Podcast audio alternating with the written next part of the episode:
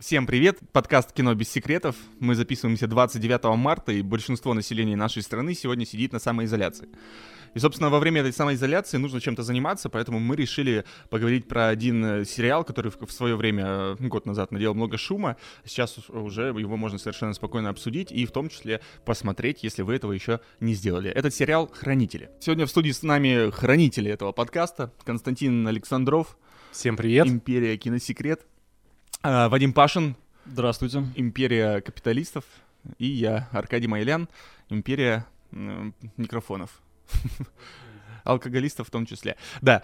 Ну, собственно, сериал мы посмотрели, мы максимально подготовились, прошерстили всю информацию. Некоторые даже посмотрели фильм «Хранители», некоторые посмотрели, эм, как выглядит комикс «Хранители». В общем, мы максимально готовы, и давайте обсуждать. Константин, вводное слово с тебя, как всегда. Ну, сериал «Хранители» — это продолжение вольное комикса «Хранители». Ну, а до этого еще был, э, перед сериалом был фильм «Хранители», поэтому обо всем об этом мы сегодня поговорим. О комиксе, о сериале и, конечно, о фильме. Надо сказать, что да, сериал действительно больше продолжает именно комикс. К фильму он э, ну, особого отношения имеет. И там развитие... Ну, то есть в фильме же м, поменяли концовку в комиксовскую. Да, да, да, сделали да. немножко по-другому. Вот, и, соответственно, а в сериале как раз продолжается концовка э, комикса. Давайте сразу скажем, что да, мы сегодня будем говорить со спойлерами, и спойлерами и про фильм, и про, э, и про сериал, поэтому если вы не смотрели э, что-то из, э, из, из этих киноработ, то, наверное, сперва лучше вам посмотреть, ознакомиться и потом уже послушать наш подкаст, наше мнение про а, эти работы. Про все эти работы. Не, ну вот здесь есть э, такая, мне кажется, особенность, которую очень многие отмечают, э, что «Хранители», как комикс, как и фильм Снайдера, насчет сериала я такого не встречал, но а, многие говорят, что здесь э, вот эти спойлеры, концовка, они не столь важны. Здесь важно то, как это сделано. То есть люди, очень многие, которые являются фанатами вот этой вселенной, они комиксы периодически перечитывают, а, Алана Мура. Фильм периодически пересматривают, и я сам его пересматривал несколько раз, потому что есть несколько версий фильма. И каждый раз находят, открывают для себя что-то новое, даже зная там концовку, зная, чем все это закончится. То есть фильм каждый раз смотрится по-новому, потому что ты сам меняешься как зритель, и фильм воспринимается совершенно иначе. То есть вот спойлеров здесь бояться все-таки сильно не нужно. Ну, я бы не сказал, что там очень интригующая развязка в фильме, по крайней мере, ну и в комиксе, собственно, потому что фильм это а, приближенная к а, комиксу экранизация, Да, максимально а да. сериал это уже просто вольная интерпретация, продолжение истории, что могло бы быть после комикса. Самое смешное, что вот, Вадим, ты говоришь, э, когда пересматриваешь э, фильм, ну, смотришь по-новому и так далее. У меня...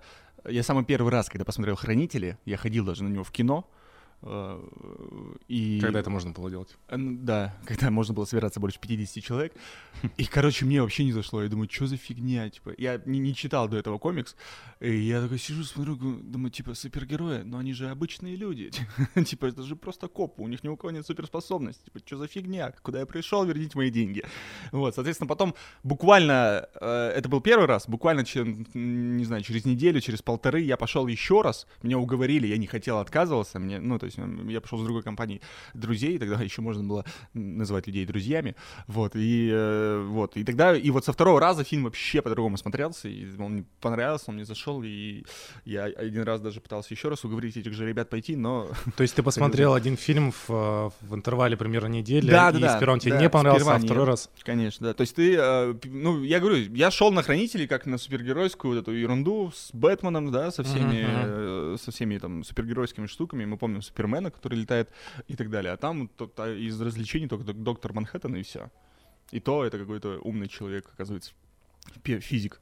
Ну вот я предлагаю все-таки начать, наверное, издалека, начать с Алана Мура, обсудить, кто это такой. Потому что Алан Мур вообще не посмотрел фильм. Это была подводка, понимаешь? Да, да, да. То есть вы думаете, он не смотрел вообще Он не фильм? сме- коне- Ну, это известная Здесь, конечно, байка. он может э, немножко Врать. лукавить, да, врать, сидеть, что он не смотрел его.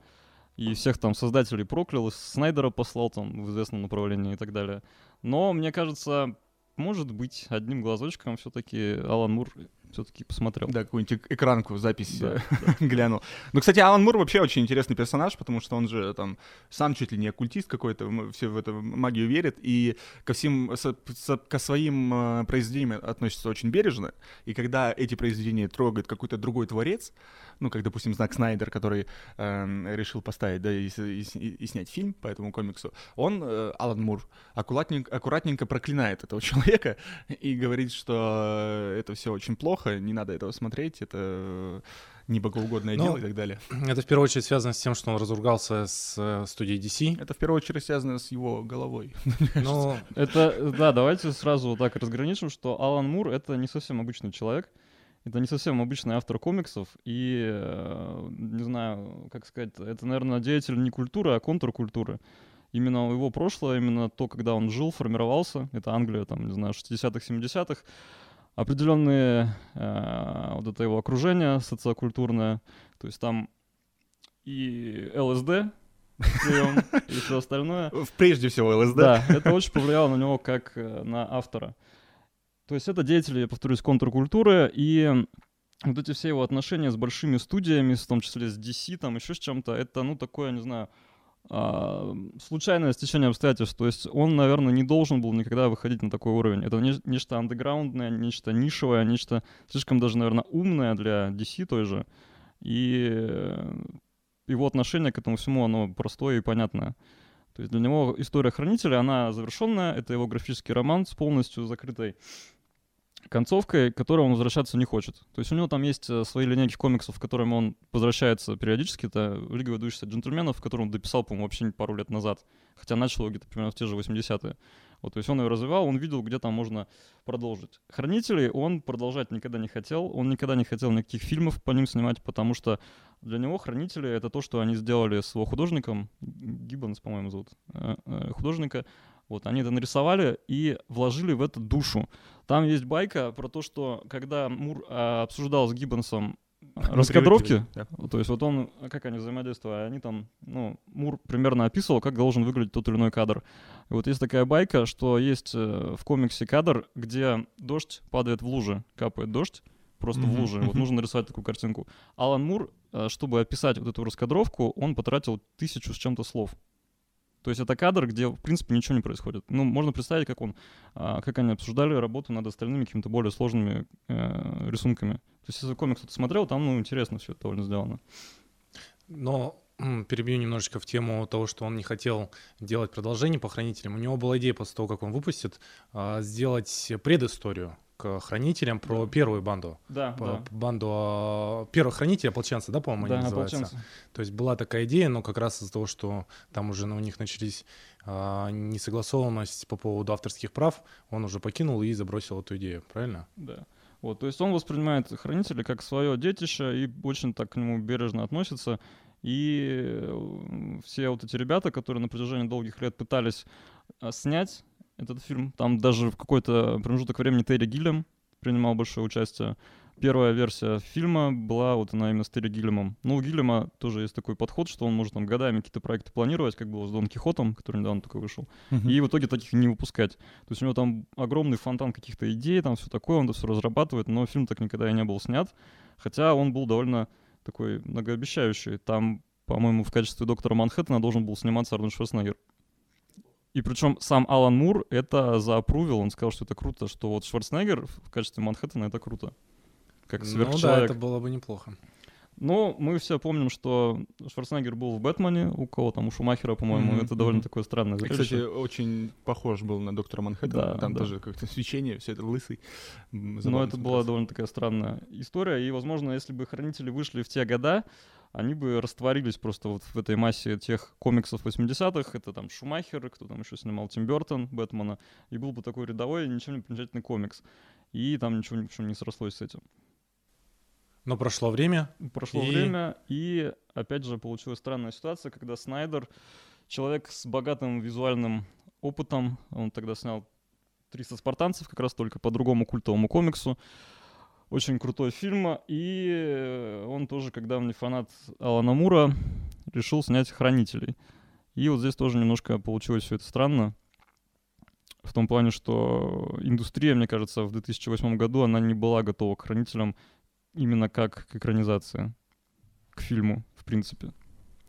Вот Аркадий рассказывал о том, что он пошел в 2008 году, ожидая там... Рядом. Неважно. ожидая от фильма определенных вещей и не получил их. Да. Именно потому, что вот именно киноиндустрия комиксов, она в тот момент была немножко в другом состоянии, она была не готова к такому взгляду на супергероев и так далее. То есть сейчас, если бы вышли хранители, мне кажется, они бы были восприняты, возможно, с большим интересом. Или если бы они выходили в разгар а, вот этой эпопеи Марвела, когда все уже немножко начали сами подуставать от всех вот этих э, марвеловских ярких персонажей, а, то вот это переосмысление образа супергероя, оно бы, возможно, зашло больше. То есть вот если в комиксах это был естественный процесс. То есть а, сам Алан Мур, он начинал с истории таких довольно а, банальных супергероев, которых он переосмыслял. У него было два крупных комикса. а, Marvel Man, что-то такое а, от Марвела, и Человек, Человек, Капитан Британия.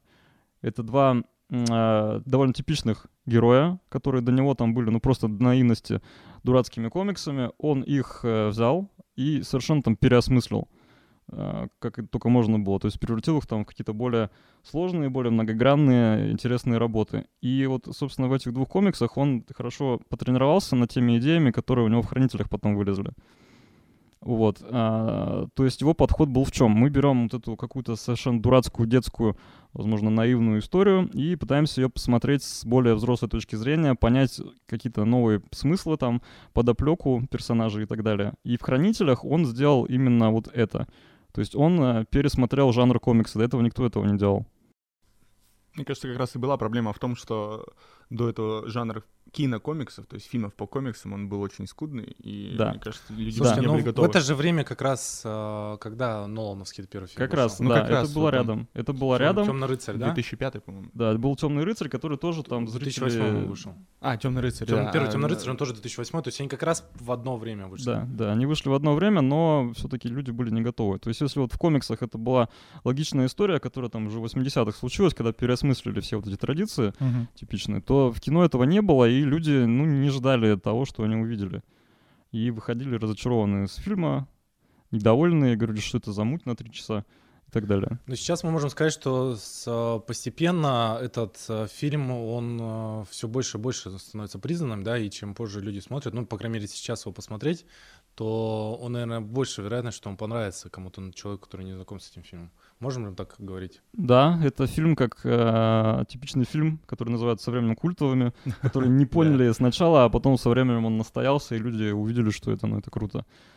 Потому что Снайдер, он очень бережно перенес э, комикс, там буквально по кадрам, то есть можно брать да, комикс, очень. брать фильм и сравнивать, как это все сделано. Вот, то есть он максимально постарался все это сделать, даже несмотря, что он там поменял концовку, еще что-то, а, он сделал колоссальную, мне кажется, работу. То есть, да, с учетом того, что сам Мур считал, что, наверное, считает, что комикс не экранизируемый, но Снайдер действительно проделал очень грамотную и хорошую работу, и сложную. И это видно по фильму, что там очень все хорошо сделано. Да, то есть он, вот если Мур говорит о том, что хранители как комикс, они не экранизируемы, потому что там есть очень много фишек, это там истории в истории, еще что-то. То есть, а как это визуально все подать именно на экране, то Снайдер здесь он выкрутился же, он придумал, во-первых, вот эту историю черной шхуны, как ее подать. Это Мгм, анимированные мгм. ставки. Ну, это мы говорим сейчас про расширенную версию. А, там есть еще... Там есть вступительная заставка, в которой просто мимолетом казалось бы, но раскрывается история в, э, Да, вот этих да. первых ополченцев, и там они немного история фигурируют. Америки в целом. В целом, да, вот этот, вот, где перекос пошел. То есть э, истории. он именно нашел э, визуальные решения, которые удачно встроились в эту историю, которые ее обогатили и которые позволили, ну, вот эту комиксную историю визуальную э, рассказать киноязыком. То есть Снайдер, он большой молодец, чтобы кто ни говорил, и из «Хранителей» это лучший, наверное, его фильм, который он вообще делал в своей жизни. После Бэтмена против Супермена. Потому что этот фильм Играет напряженная гейская музыка. самый лучший фильм в мире. Нет, Зак Снайдер определенно молодец. Э, Опять же, и э, самое интересное, уже 10 лет прошло, да, с момента выпуска фильма, и ты его смотришь, И, ну, нет такого, что тебе кажется, что фильм устарел, да, то есть он и снят красиво, и снят дорого, и эффекты хорошие, и «Доктор Манхэттен» нормально смотрится. Ну, я вот первый раз его посмотрел, наверное, лет пять или шесть назад, и я был в полном восторге от этого фильма. Потом еще через какое-то время пересматривал, и вот, подготовясь к этому подкасту, я посмотрел в третий раз, и все три раза я посмотрел с большим удовольствием. Великолепные съемки, действительно, и графика, и саундтреки, все-все на своем месте и передано очень качественно. Да, поэтому мы передаем виртуальный привет и Алану Муру за то, что он создал такой комикс, и Заку Снайдеру за то, что он смог этот комикс экранизировать. И плавненько теперь подходим к э, вольному продолжению, как правильно сказал Константин, к сериалу «Хранители», который как раз вот через 10 лет после премьеры фильма вышел э, в прокат. Студия HBO он был выпущен.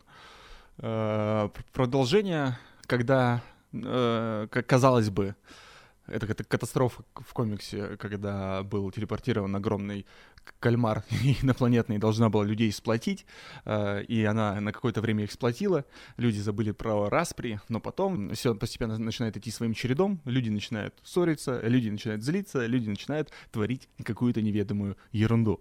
Ну вот, собственно, и в этом э, контексте происходит действие сериала. Полицейские теперь ходят в масках, преступники тоже иногда надевают маски — э, существуют супергерои, которых, которые официально числятся в штабе полиции. Существуют э, супергерои, которых эта полиция ловит, незарегистрированных супергероев. Ну, в общем, все, как мы любим. Самое главное, что так как это уже 2019 год, туда, естественно, уже и напихали у нас и кучу всего политкорректности, и там у нас уже есть идеи, и афроамериканцы, и азиаты, и главные героини девушки — в общем, куча-куча всего, что, в принципе, да, не когда ты смотришь оригинальный, ну, оригинальный ну, фильм Зака Снайдера, либо читаешь оригинальный комикс, там как бы основная тема, да, это вот э, политические какие-то противостояния, да, там борьба добра и зла, можно и так сказать. А здесь у нас уже намешано кучу-кучу дополнительных контекстов, и, но для меня я не знаю, насколько... Скорее, это был минус, чем плюс. Потому что, ну, нам, наверное, зрителям, которые не, не из Америки, да, да, да. это незнакомо, и, естественно, это все отвлекает, и... Э... Ну да, это, мне кажется, тоже, ну, по крайней мере, для меня, я сразу скажу, мне сериал не понравился, ну, как-то не очень. Расходимся. Расходимся, да. Ну, я еще скажу, почему это все. По сути, каждое произведение, что комикс, что сериал, а, они берут насущную проблему того времени. Комикс выходил в 80 седьмом каком-то ну, году. Да, да, да. Э, противостояние да. Советского Союза США в самом разгаре, холодная война, все, все напряжены, никто не знает, что будет дальше, а может быть реально шарахнет кто-нибудь по кому-нибудь э, ядерной ракетой, да, и мы все умрем, что будет дальше и так далее. Ну, собственно, эту разруху, панику, и, соответственно, люди, боясь конца света и смерти, начинают творить всякую ерунду вот здесь, в своих городах, потому что, ну, а если будущего нет, то зачем э, делать его хорошим? И вот второй второе произведение, сериал 2019 года, и тоже берут ту проблему, которая насущна и которая Что важна в конкретном Притеснение афроамериканцев? Она у них всю жизнь Это раз. Проблема. Э, женские, сильная женщина. Там же, ну, это опять раскрывается персонаж сильной женщины. Она там одна, обычный человек. Не одна, там все. все. Там все женщины. Там сильных персонажей мужчин. Нету, да. Нету. Там даже и... доктор Манхэттен ну, такой себе. Такой себе, да. и, кстати... которого череп раскрошили. Да. Вот это доктор Манхэттен. Офигеть, ты без спойлеров рассказываешь. Нет, нет, давайте, вот если... Можно сейчас одну ремарку сделаю, что э, я в какой-то момент, вот когда я смотрел и видел как только сильные женские персонажи решают абсолютно все проблемы, и рядом с ними где-то сбоку припеку какой-нибудь один или два мужчины, которые немножко что-то помогают, да, какие второстепенные персонажи. Я начал понимать женщин, которые всю свою жизнь смотрят фильмы, в которых сильный мужик что-то постоянно решает и делает все действия, а рядом есть какая-то вот одна или две девушки, которые ему там немножко или помогают, или ну, в общем, особого влияния на сюжет не, не, не что делать, не создают, да? Только один или два раза могут там в какой-то ситуации ему помочь. И вот я реально в какой-то момент понял, что это нам, мы смотрим один сериал такой, а, а женщины живут в этом да. всю Аркадий, жизнь. но это не один сериал, готовься в ближайшие Не, ну понятно, что... 10 Теперь мы будем Я имею в виду, что один сериал я, который смотрел, да, опять. То есть это впервые с тобой Это был первый сериал, который я смотрел в принципе, да. У меня были в детстве улицы разбитых фонарей, и сейчас вот Хранители 2019 года. Да, ну это культурный шок для тебя. Прикинь, переход после да, к... К Регине Кинг. Да-да-да. А, говоря вот про эту тему с э, э, современной повесткой, Аркадий вот совершенно все верно сказал, что мир поменялся, сейчас немножко другие страшилки, другие ужасы, другие проблемы общества, и поэтому создатель сериала Дэймон Линделов. Линделов, он э, постарался актуализировать всю эту проблематику. Ну, он же понимал, что э, комикс Мура — это э, Аме- Америка 80-х годов с ее проблемами, с ее страхами и так далее. А мы находимся в 2019-м, и нам нужно говорить об Америке альтернативной, но тем не менее приближенной к нашим реалиям. Отсюда там и сильные Да, женщины, отсюда там и какие-то нетрадиционные формы отношений между там персонажами и так далее. То есть, когда вот у главной героини муж, он как домохозяйка такая сидит там с детьми, Мгм, что-то ничего не мгм. решает. Но это там дальше уже обыгрывается немножко по-другому. То есть это гораздо глубже, чем выглядит на первый взгляд. И действительно, сериал этим может оттолкнуть. То есть, когда ты включаешь, когда ты вообще читал о нем, о том, что там сделают с ним, а, включаешь первую серию, видишь, что это Регину Кинг, которая там бой-баба в маске и плаще всех фигачит. Ты думаешь, ну, что-то как-то это не то. А с другой стороны, если мы вспомним, опять же, Алан, Алана Мура, создателя «Хранителей», он в свое время прекрасно писал статьи там буквально о феминизме.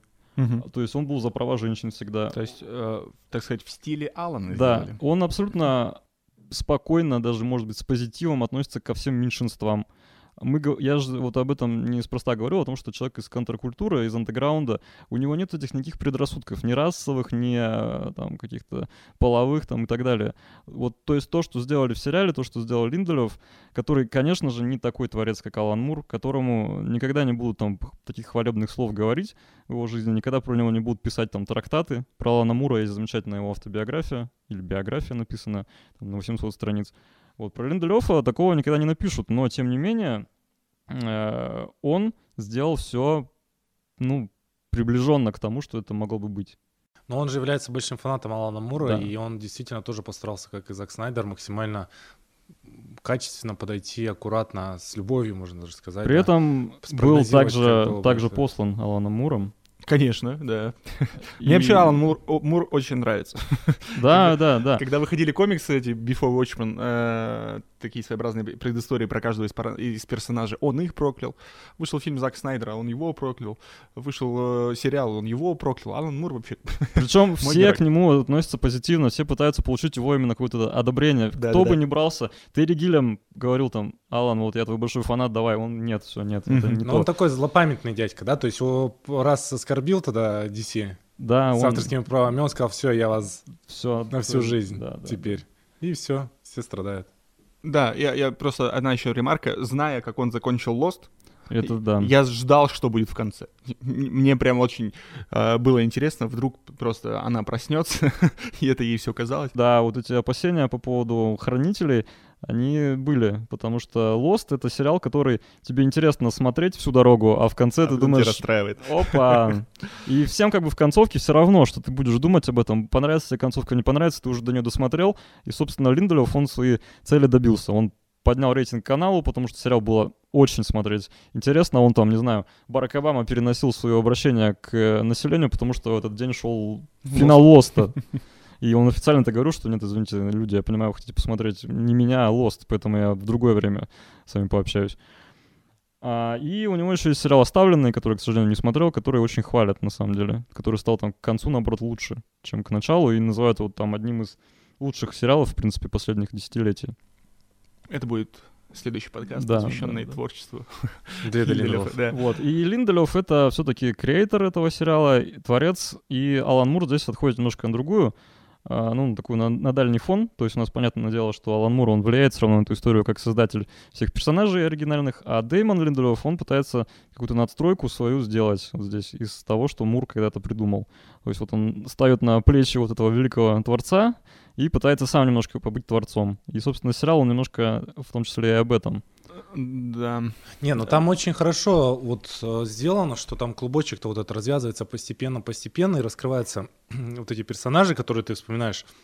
а это тот самый это- персонаж, вот э, сейчас он так выглядит, да, там, например, или сейчас он здесь находится, да, там тот же Ази- Азимандия, да, где он мог быть, а вот он, вот он здесь. Это очень, очень такой подход, который меня сначала немножко взбесил, а потом вызвал у меня даже уважение к Линделёфу, потому что ты включаешь первую серию, тебя закидывают в этот мир, ничего не объясняют вообще, что происходит, практически ничего не понятно. Это, ну, то же самое, что было с Лостом, я подозреваю, в «Оставленных» то же самое. Ну, подожди, с хранителями тоже тебя закидывают в мир э, в фильме. Ну, Там все-таки оно как-то постепенно все выясняется, а здесь вообще просто непонятно, вообще какие-то левые персонажи, что происходит, зачем это, почему.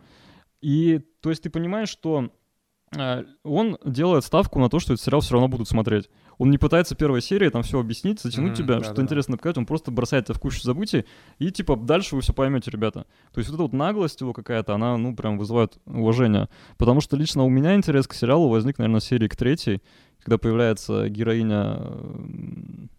э, Азиаточка? Нет, Э, Я, я А, понял, это Шел- из- Шелковый призрак? Да, «Шелковый мисс призрак», Юпитер. который здесь зовут теперь уже другую фамилию она взяла. Блейк. э, Блейк. фамилия Блейк, да. Да, в честь папы. своего отца, своего. да.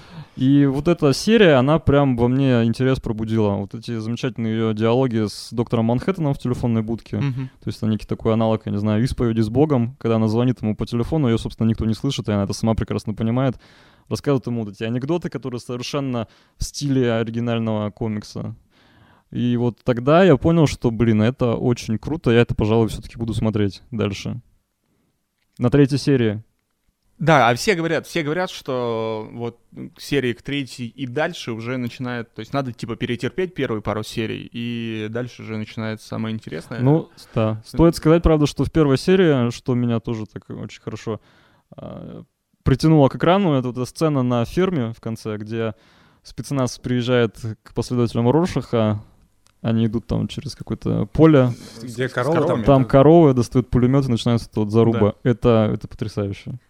ну совершенно нелогично, то есть я, я, наоборот, Это, это дурацкая совершенно сцена. Это просто вот для, просто для того, чтобы показать мясо, мы берем коров, причем в прямом смысле слова Да. мясо. мы берем стадо коров и расстреливаем их из пулемета Гатлинга. Вот. Ой, ужас. Просто ра- ради чего это? Это Да. просто ради того, чтобы это сделать. Да, да. И это Потому что круто. мы можем. Да, потому что мы можем, почему бы и нет.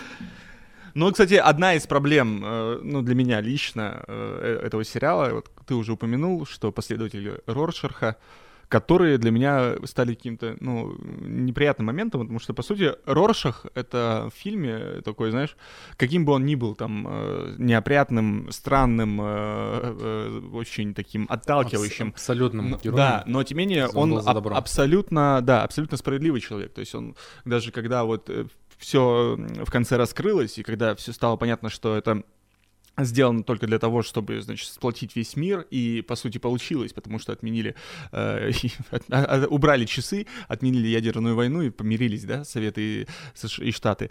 Вот, м, то есть Роршах, по сути, это абсолютная справедливость, и тут в дальнейшем он Это- превращается это в какой-то интересно, да, стрёмный есть- культ. Ну, И это, есть- кстати, наверное, это связано из-за того, что вот из-за последней сцены, да, комикса и фильма, где обнаруживается, я так понимаю, дневник Его Роршаха. дневник попадает в какую-то редакцию, такую ультра, ультра- ультраправую. правую. Его там печатают. И э, опять же, это такая интересная тема, когда... Ну, по сути, есть дневник, есть некая законченная история, которая изложена Роршахом, и есть люди, которые ее трактуют. И вот эти люди, возможно, в каком-то смысле извращают его Да. идеи, неправильно их понимают, и мы видим, к чему это приводит спустя там 20 лет. Не, ну просто смотри, еще э, это могло привести к абсолютно разным событиям, да, то есть абсолютно разным, они могли трактовать абсолютно по-разному, но они приходят к идее того, что белые молодцы, да, то есть как, как какой это вывод? Я Здесь вот эта неоднозначность. То есть, во-первых, мы смотрим сериал как будто бы о сильных женщинах, о правах чернокожего населения и так далее. С другой стороны, там где-то очень э, глубоко есть такая маленькая ниточка среди всего этого узора, когда сенатор, один из персонажей этого сериала, он говорит, что а, в современном мире хуже всего быть белым мужчиной. да-да-да. То есть а, сериал он не настолько прост, не настолько однобок, он не поднимает эту современную повестку, он в том числе и о том, что вот эти все настроения современные, они в итоге а, становятся обратным расизмом, обратным даже каким-то фашизмом. То есть когда ты просто белый мужчина, я не знаю, среднего возраста, то ты уже в чем-то виновен, в чем-то неправ. Мысль хорошая, но за Роршаха все равно обидно, как бы сейчас по-детски это не прозвучало. Не, ну это интересный ход, к, к чему это все вот... э, Привело? Да, как это все Кстати, вывели. э, вот опять же, если брать оригинальных э, хранителей и оригинальных героев, да, смотрите, у нас есть Роршах, который оставил свой след настолько э, яркий, что образовался какой-то культ, да, Роршаха. У нас есть доктор Манхэттен, который оставил свой след настолько яркий, что к нему звонят на Марс, как правильно сказал Вадим, как какому-то богу. Ну, собственно, и эти отсылки очень часто про- про- произносятся, да. У нас есть Азимандия, который э, оставил настолько яркий след, что про него все забыли.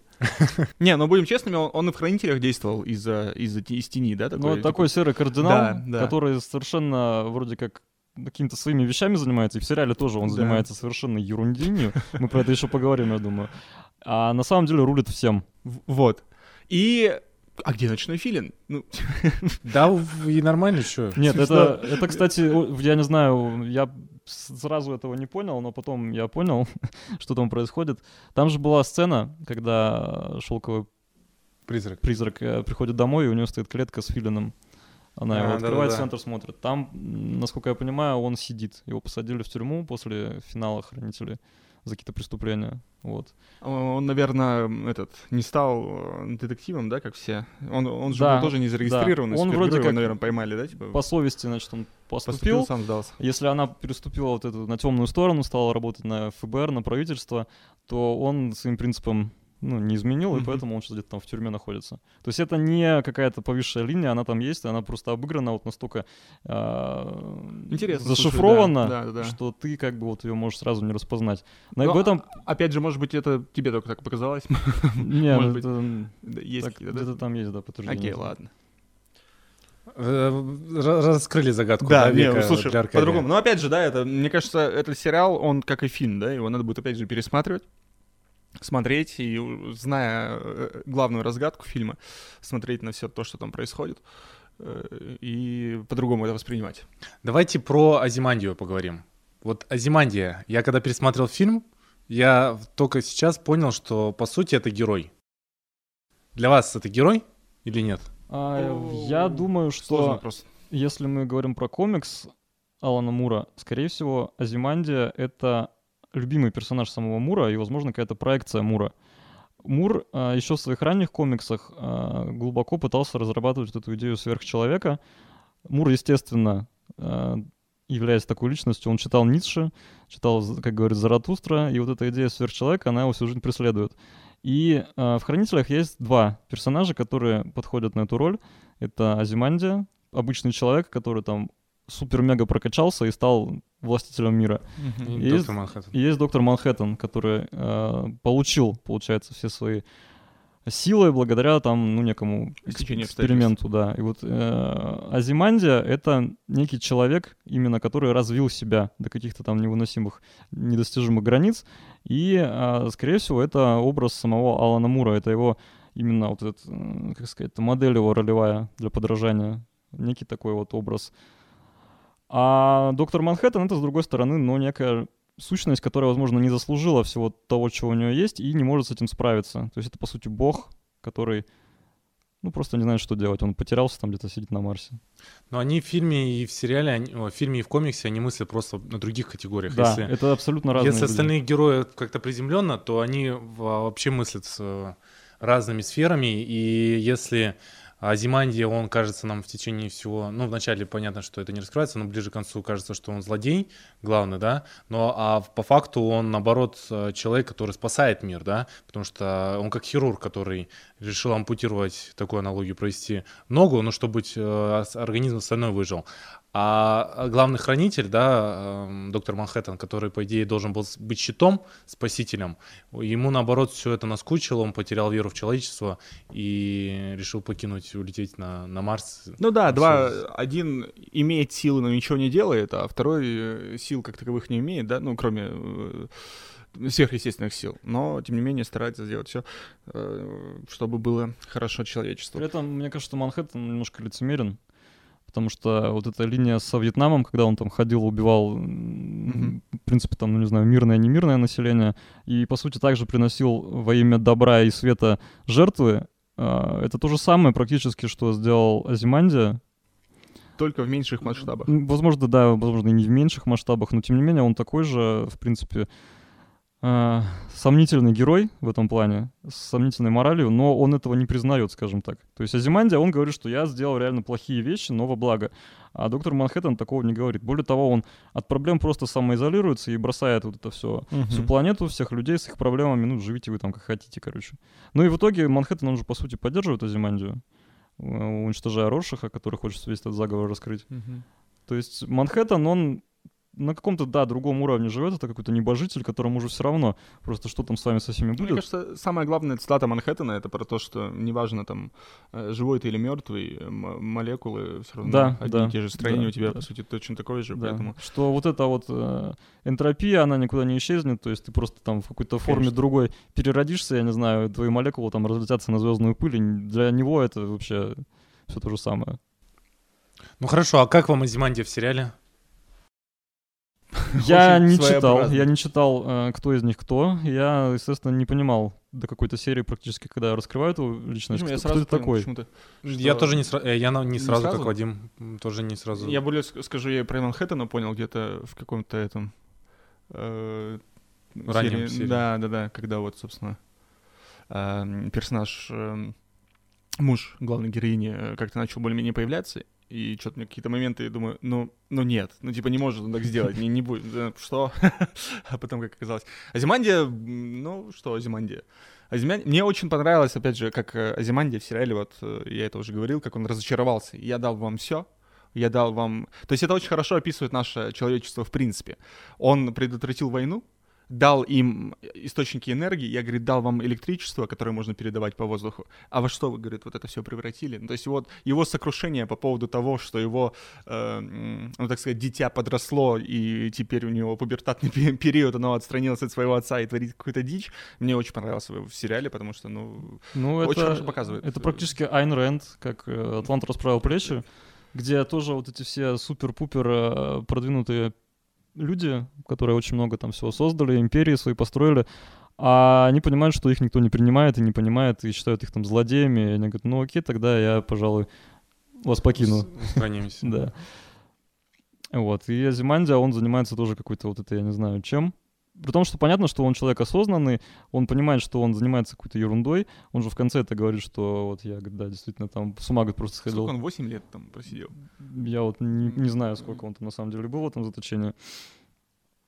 И это, да, очень странная часть этого сериала, максимально какая-то сюрреалистичная, вызывающая, ну, просто удивление, потому что, ну, действительно мало такого безумия в таких больших крупных проектах, потому что все все-таки боятся, наверное, показывать что-то подобное, Мгм. от, чтобы не отпугнуть там простого зрителя. А здесь это максимально такое прям... Я даже не знаю, какой эпитет здесь подобрать. Зрелище, когда он там разыгрывает эти сценки из хранителей, там, я не знаю, каких-то клонов сжигает, еще что-то в печи. Отправляет их на Марс. Да, разыгрывает там из себя какого-то аристократа, который живет в поместье и так далее. Шикарно. Мне э, е- покоя не дает один вопрос. Так, так. Так, так. Подкову. Еще один. Помните подкову? Да. Подкову. В самом начале. Он в говорит, серии, что она мне еще не нужна. Типа еще рано, да? Да, еще рано. Подкова идет, еще рано. Да. И в конце, конце он с помощью подкова- нее освобождается. Да. То есть это опять же говорит о том, что он все, в принципе, это давно уже Просчитал. спланировал, просчитал. То есть это вот такой тоже творец, да Винчи, который все это давно знает, как это все закончится, но продолжает играть в эту пьесу зачем-то. Просто потому что так нужно. Он ждет, когда случится а, необходимые события, сойдутся в одной точке, тогда он возьмет эту подкову, устранит этого, кто он там, лесничего, Егерь, ну. егеря и полетит спокойненько дальше заниматься своими вещами. И то есть вот это тоже круто, это очень крутой э, образ. Джереми Айронс просто потрясающе тут играет. Шикарно, да. Единственная практически звезда крупная в сериале, и вот он на себя перетягивает внимание, потому что его линия, она абсолютно безумная и веселая. Хотя там очень много сомнительных каких-то решений. А, юмор там очень странный, вот этот, простите за слово, пердеж в суде там и так далее. Ну, все-таки Азимандия такой сверхчеловек, не знаю, стал бы он заниматься такими вещами. Понятное дело, да, что он просто сидит себя, веселит, собрал там для себя толпу каких-то зрителей, вокруг которых можно это все выстраивать, и там развлекается. Но какие-то перегибы все равно есть. Да, и мне еще э, интересный момент с когда в суде присяжных заменили и запустили свиней. Да. Это по-любому какая-то отсылка, которую я не понял, наверное. Но это очень интересно. Ну, это может быть какая-то сатира, я не знаю, вообще на суд присяжных. То есть, В по принципе, сути, да, да. собрали толпу каких-то людей, которые должны судить его, Азимандию, выносить ему какие-то э, оценки моральные, там, неморальные его поступкам. То есть, ну давайте свиней позовем, пускай они повизжат, и мы также поймем, виновен или нет, то же самое. То есть это просто абсурдность самой судебной системы, они здесь высмеивают, мне кажется. Шикарно. Тебе как, Константин? Что именно? Азимандия? Сериал. По- Погода, я не знаю, ну что-нибудь. Как ты вообще? А, Я думаю, что можно поговорить уже э, про техническую составляющую. Я к чему? Что мне безумно понравился саундтрек. Я почти с первой серии начал в- смотреть этот сериал ушами. Прекрасные саундтреки, которые очень обычные и вписываются в этот сериал, который я давно не слышал в каких-то таких подобных киноработах. И... Это ты говоришь о саундтреке, как о песнях, или о score? Это то, что Атикус Росс и Трент Резнер. Да-да-да, вот э, композиторы, которые написали. Ну там я, я так понял, что там все авторское Не, имя ну, там написано. Или есть- там есть песни, которые просто Есть, позаимствованы. есть просто ну, музыка, там же играют определенные песни, старенькие ретро. А, Ну да, я в первую очередь говорю про их авторскую и авторские Ну, песни. и такой амбиент в стиле вполне... Я вот... Там какая-то тема есть основная, по-моему, в первых сериях звучит. Она очень похожа на а, саундтрек, который Резнер писал для 7 Финчера. То есть вот прям такой же амбиентик такой, прямо оно в стиле Nine Inch Nails и так далее. Есть мнение, что музыка, она не очень подходит хранителям. Я вот сейчас сижу, пытаюсь вспомнить саундтрек, пы- пытаюсь вспомнить музыку. Там такая Не вот могу. электро- электронная музыка, которая прорывается просто. Ну, может быть, мне просто Да. музыка... э, Э, ст- Потому что, опять же, если нравится. сравнивать... Вот на самом деле это всегда вот проблема каких-то сериалов, фильмов, у которых есть, э, так сказать, старший брат, с которого все началось, допустим, ну вот фильм «Хранители», э, комикс «Хранители», да? Я и- оттуда сходу вспоминаю из фильма сразу, наверное, три Да, песни, три да, музыкальных да. номера. Ну, в «Хранителях»-то Особенно вообще гениально подобранные да. были песни. Но там саундтрек именно заимствованные песни, готовы, Да. которые ложились на нужные сцены к, э, в нужные моменты. А здесь авторская музыка. Да, «Хранители» фильм в этом плане, э, вот именно того, как музыку подобрали к каким-то сценам, это просто как клип, я не знаю, какой-то, то есть завершенная сцена, когда музыка, она сливается с происходящим. Когда там звучит «Аллилуйя» во время Аллилуйя, да, да, да, это потрясающе. полета. А. Вступление под Боба Дилана, э, сцена с Hello Darkness, My Old Friend. э, Да-да-да. Здесь в сериале, опять же, вот если мы говорим про техническую составляющую, про визуальную составляющую, здесь очень много вот этого ретро, передачи Да, эпохи. Он, по да. сути, начинается с событий какого там, 20-го, 30-го. 1907... Ну, вот резня в 20, вот это вот в Талсе, Да. где-то 29-30 да, года произошло. Это Это, кстати, тоже- реальное историческое Да, событие. да, то есть Дэймон вымышленное. он рассказывал, что он когда продумал, как он будет вообще строить хранителей, у него прошла вот эта идея про расизм, он начал немножко там заниматься какими-то исследованиями, нашел вот эту историю про резню в Талсе и начал а, спрашивать, он про нее ничего не знал, как белый с- мужчина среднего возраста. Естественно, он ничего про нее не знал. Виновен. Да. Да-да. Он э, решил поспрашивать своих друзей, и все черные, которых он спрашивал, они знали, они говорили, что да, была такая трагедия, они об этом знали. Все белые э, мужчины его окружения и женщины, они говорили, что что-то какая-то Талса, ну нет, не было такого. А там действительно жесткая история, когда там полгорода выпилили, чуть ли там не с авиацией все это разбомбили. То есть вот как в сериале это все показано, это реально так и было. Ну да, по, по хроникам так и было. А, вот, то есть он взял за отправную точку вот эту э, эпизод американской истории, полузамалчиваемый у них в обществе, и его передал. То есть это уже круто.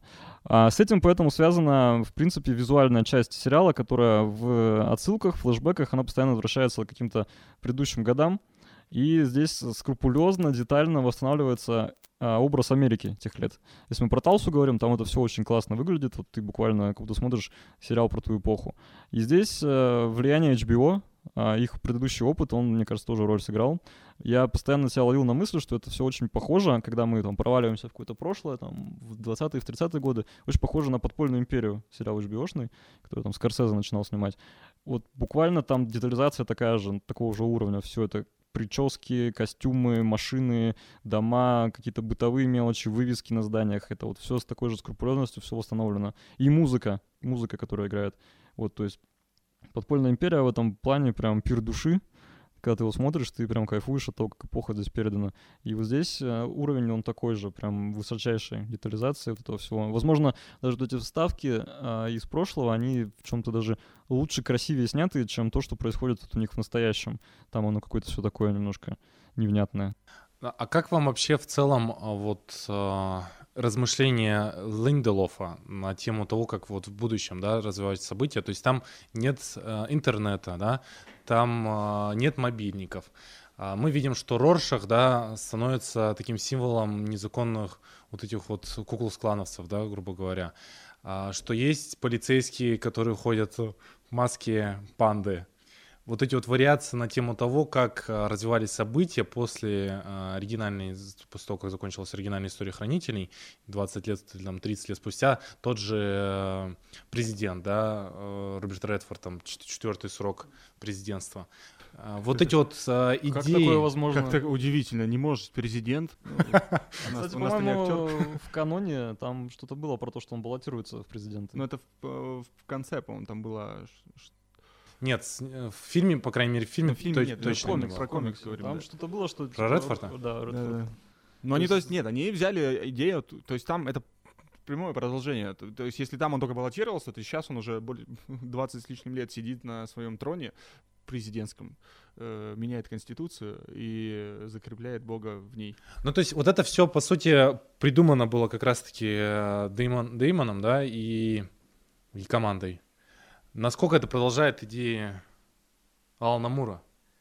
Ну вот, Если бы Алан Мур, например, Вот у меня бы. с этим как раз одни из проблем просмотра сериала и возникли, потому что ты, особенно из-за того, что я готовился к подкасту, я же посмотрел, я посмотрел сначала фильм и начал смотреть, собственно, сериал. Угу.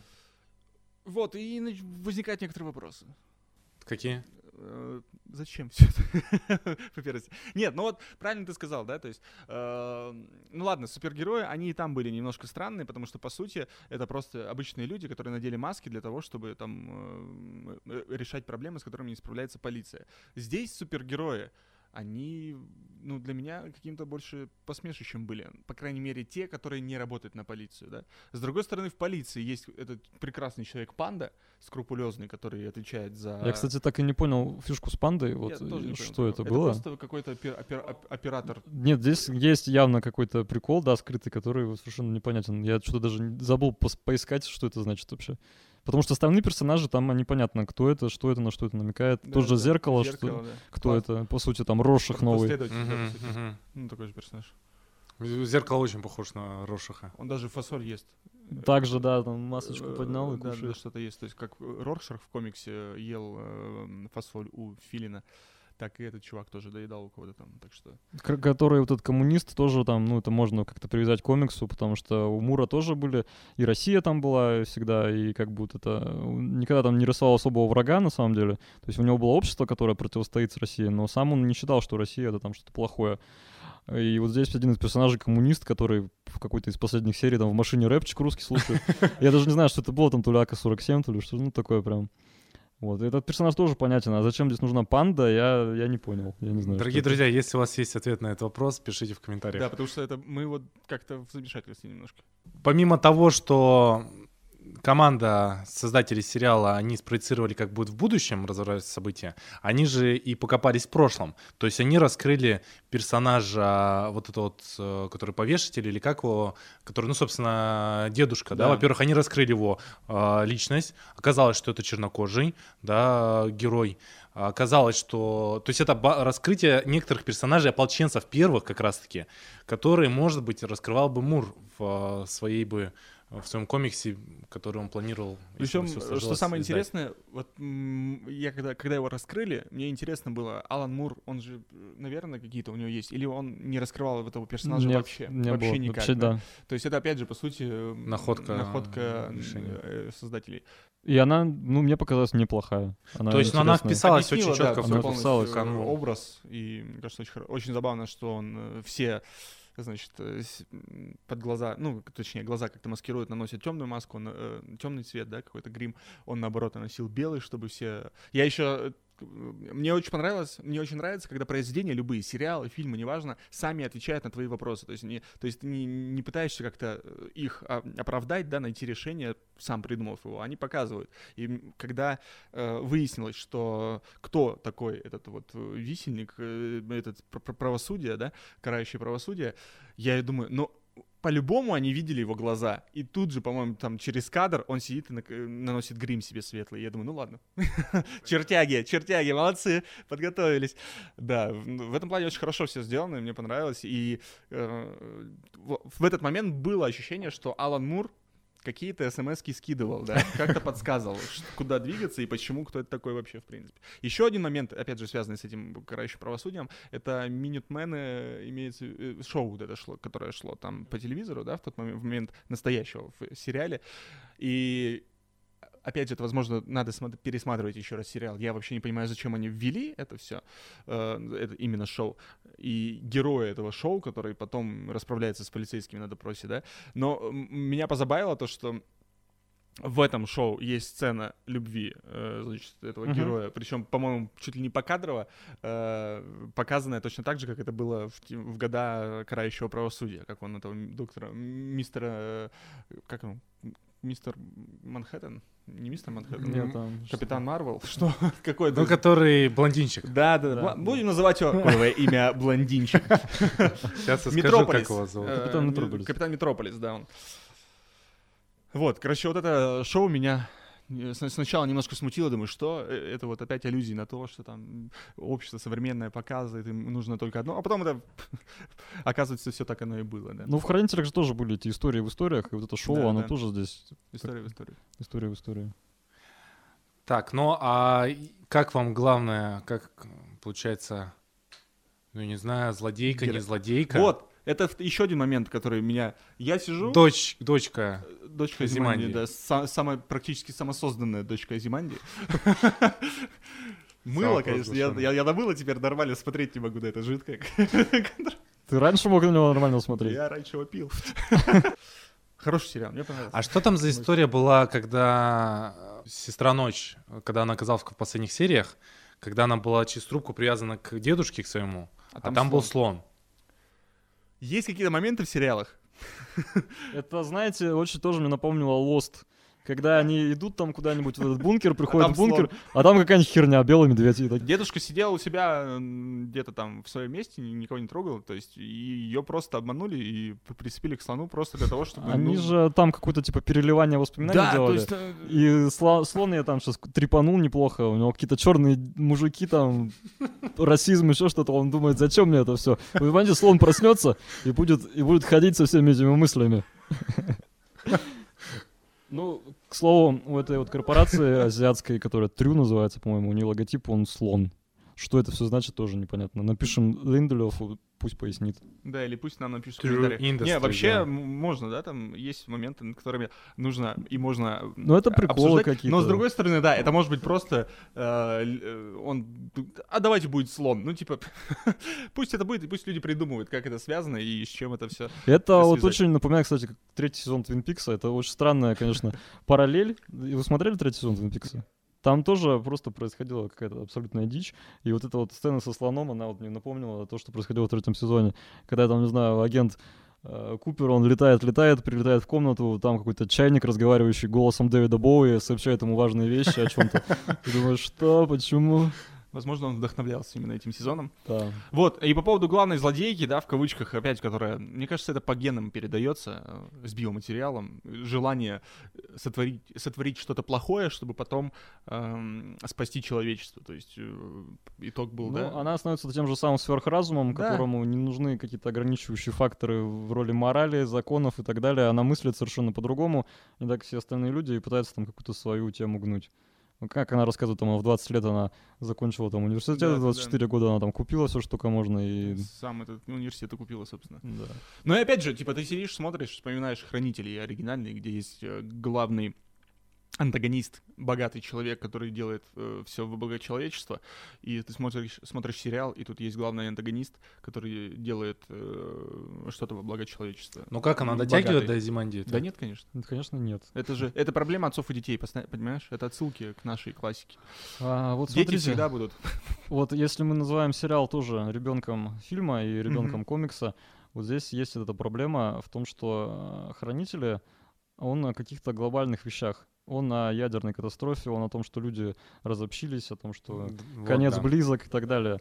А, в нем есть какая-то вот эта драма глобальная. А в сериале я, ну, да простят меня американские чернокожие люди, я не вижу какой-то большой проблемы, которая бы решалась.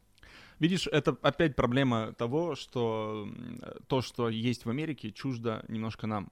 Точно так же, как все вот возмущались, э, возмущаются насчет Оскара, когда побеждает фильм «Лунный свет», да, про проблему афроамериканца гея. И, А мне понравилось. э, Вот. Э, А большинство у нас не поняло, типа, ну вот, опять, типа, на этой теме выехали. Потому что Оскар, точнее, ну, киноакадемия, они воспринимают те фильмы, которые, ну, и, те проблемы, и те вопросы, которые поднимаются в этих фильмах, Который ну, опять же, ближе к ним, да. Поскольку они в Америке, конечно, им это ближе. И опять же, люди, которые сидят в Америке, мы многого не знаем про это. То есть мы... Ну, а, конечно, да. Недавно, кстати, был очень забавный спор в Твиттере. А, Один хип-хопер, сейчас я не вспомню его имя, очень известный рэп-исполнитель из США, он... Канни Вест? Нет, Ну, тогда тут не что, знаю. не Kanye West. А, Он э, затронул... Эминем. Да не Эминем, все, успокойтесь.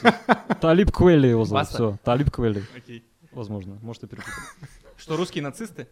А, Он э, с чего-то начал, я не знаю, с чего там началось. В общем, он а, написал что-то о расизме, и почему-то к нему зашли кто-то из русских рэперов и начали ему загонять про то, что нас всех очень достало ваше толерастие, невозможно уже на это смотреть. И он там сходил с ума и говорил, что люди, вы чего несете-то?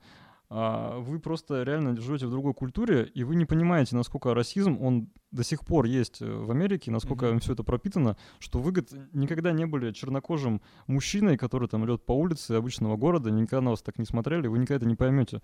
Да, И вот что вот вы, говорит, сидя там за океаном, не пытаетесь затирать, что у нас есть какой-то перегиб вот этой вот э, либер- либеральности и так далее, что вы, говорит, ребята, вы этого просто не понимаете.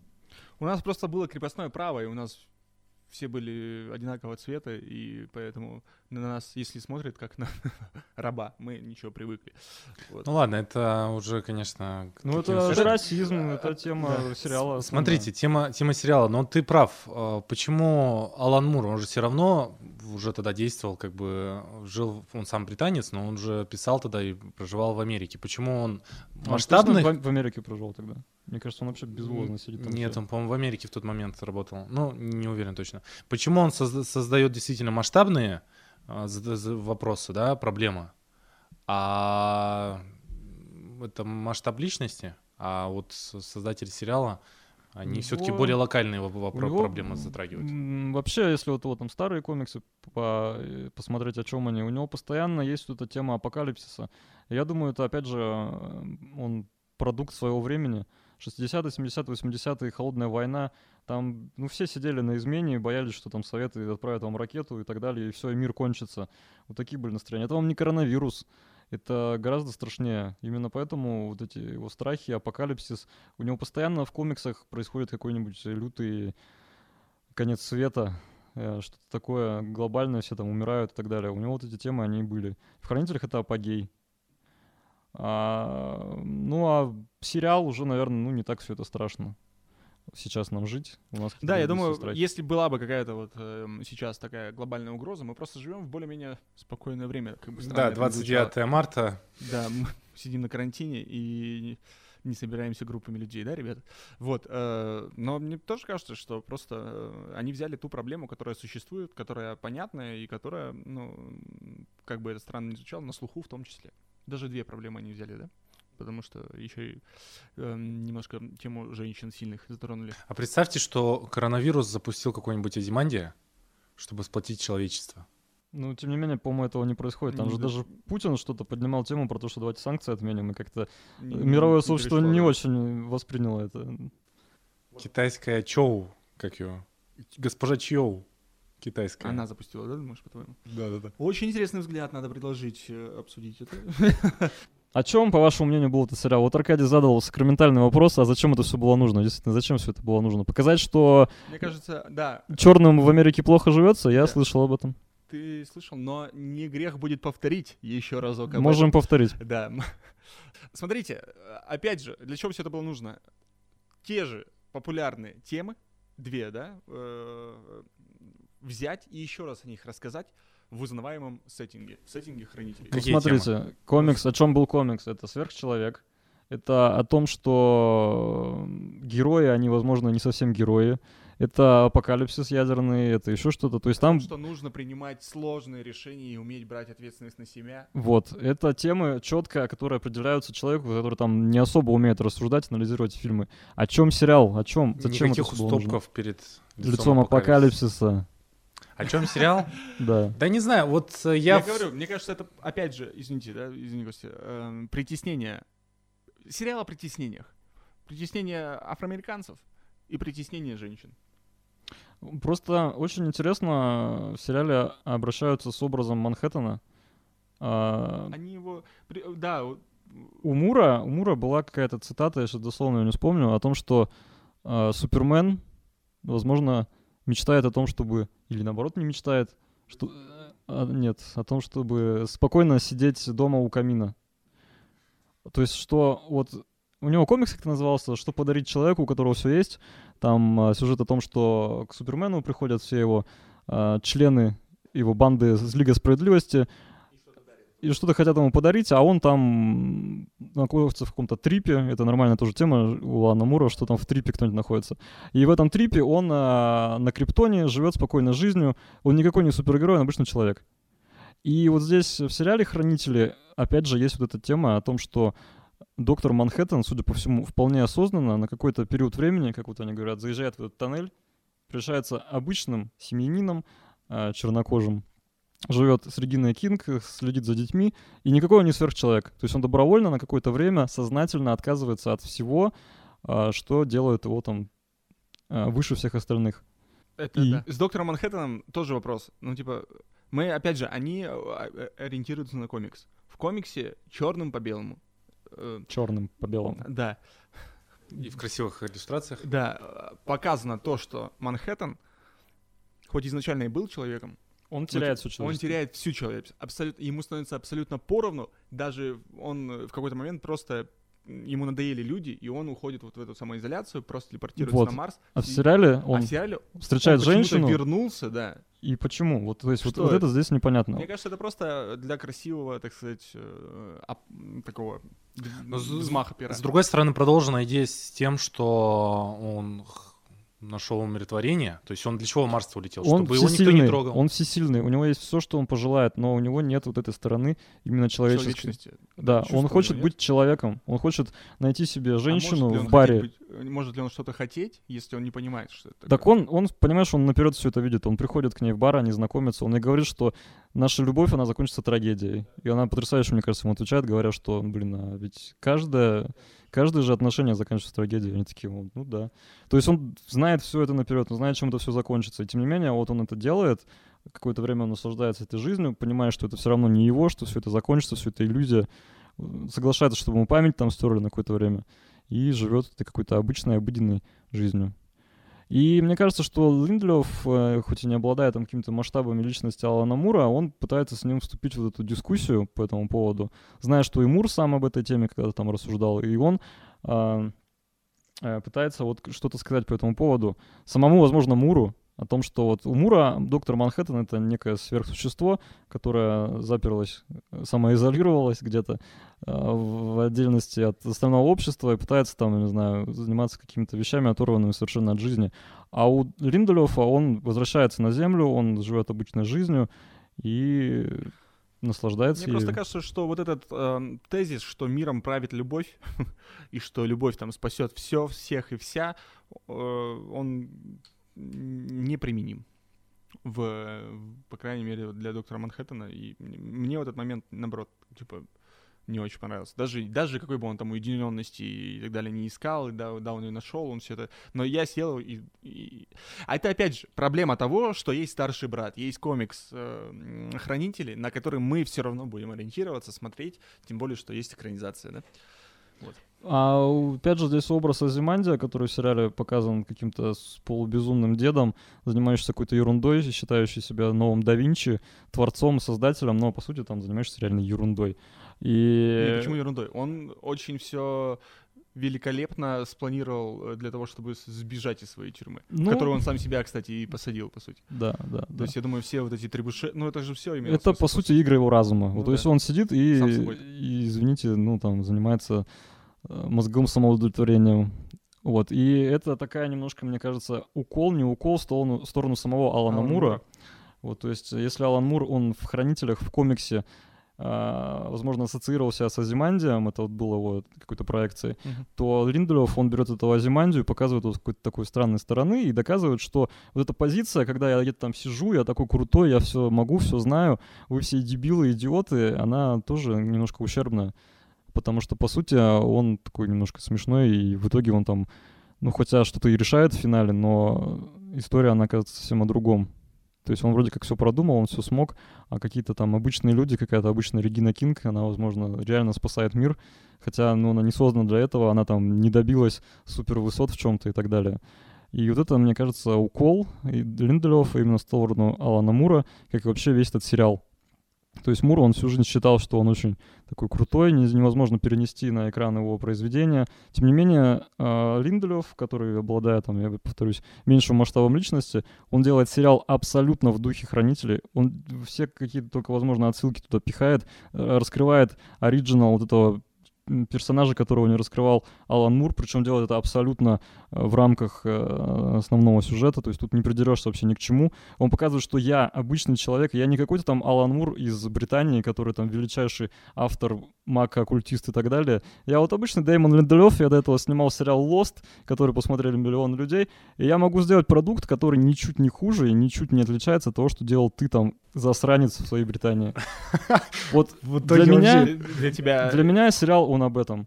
О том, что вот это постоянный вопрос, который они задают, что было раньше, курица или яйцо, то есть, по сути, что здесь первично, Алан Мур или все-таки Дэймон Линдлев? Этот вопрос, его невозможно, невозможно разрешить.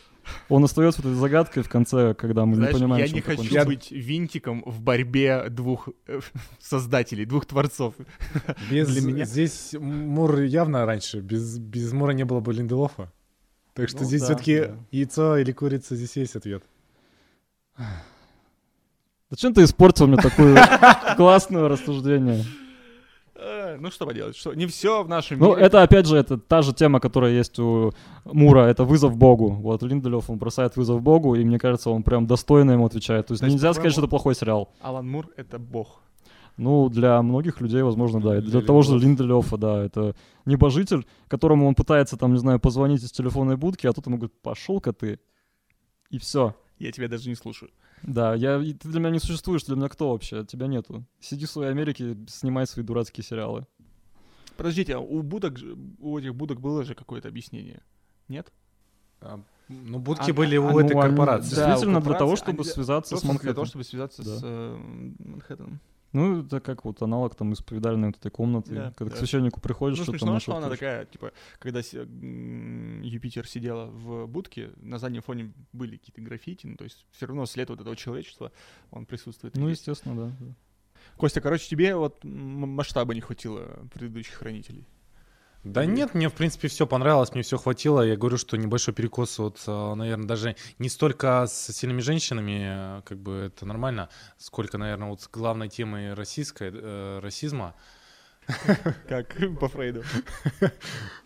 Как- потому что ну, с этого все начинается, и прям это сквозит и выпирает оттуда вот про э, проблемы э, афроамериканцев. Но, опять же, это просто действительно далеко для нас, но Ну, близко для них. для нас близкая тема с э, президентскими сроками, тянущимися десятилетиями.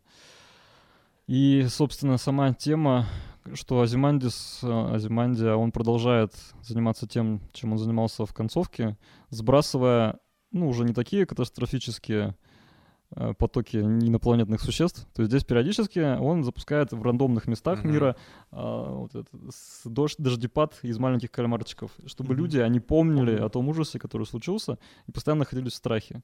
И вот эта тема, она тоже очень крутая о том, что а, власть, она, по сути, узурпированная и строится на, на каком-то иллюзорном ужасе своего населения, которые боятся повторения того, что когда-то случилось, и поэтому не хотят ничего менять.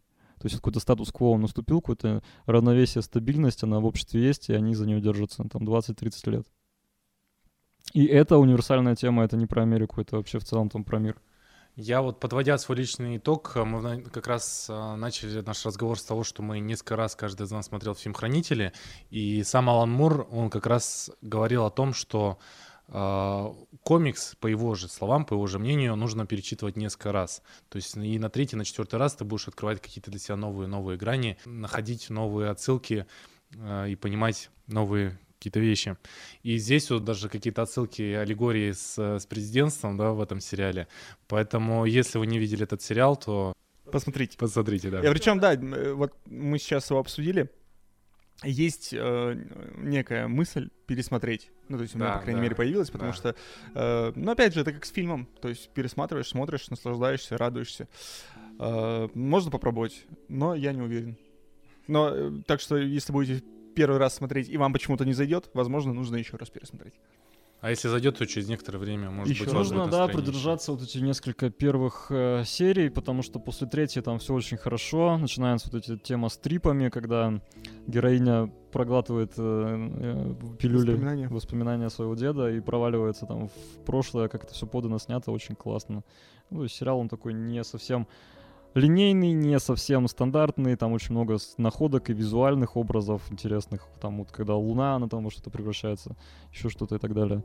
Вот, то есть, я не знаю, если Алан Мур, ты меня слышишь, не смотрел этот сериал, то глянь все-таки. Я думаю, тебе зайдет. Ну все, друзья, да? Все, да, мы завершаем. Э, Я, Ты все высказал, Да, я, мне кажется, все эти идеи можно было бы сделать в сериале, не касаясь хранителей, не хранителей, не называя его хранителями. Но тогда, я думаю, он не привлек бы такого внимания, и его не посмотрело бы столько людей, и мы бы не записали этот великолепнейший, восхитительный подкаст. Кстати, а, вроде как не а, сам Линделов сказал, что пока будет. не, планирует он продолжения Да, никакого. Может быть, если появится желание, когда-нибудь, но пока... То есть он не против, если HBO продолжит снимать, но он лично пока сам не заинтересован в Ну, создании. я вряд ли думаю, что они пойдут на это. Там, Тех же опять американских богов да. вспоминая, там же ушли создатели, Да, после первого и сезона. там совсем все плохо стало. Да. Потому что они были со своими идеями, со своим видением с этого сериала, а дальше там ну, другие люди не смогут это сделать. И Линделев, он, да, сказал, что я ухожу, но можете продолжать. И мне кажется, это будет самоубийством продолжать его без него. Ну, может быть, он когда-то все-таки настроится, Да, кто как, знает. как Дэвид Линч через 25 лет выпустит еще более безумный сезон.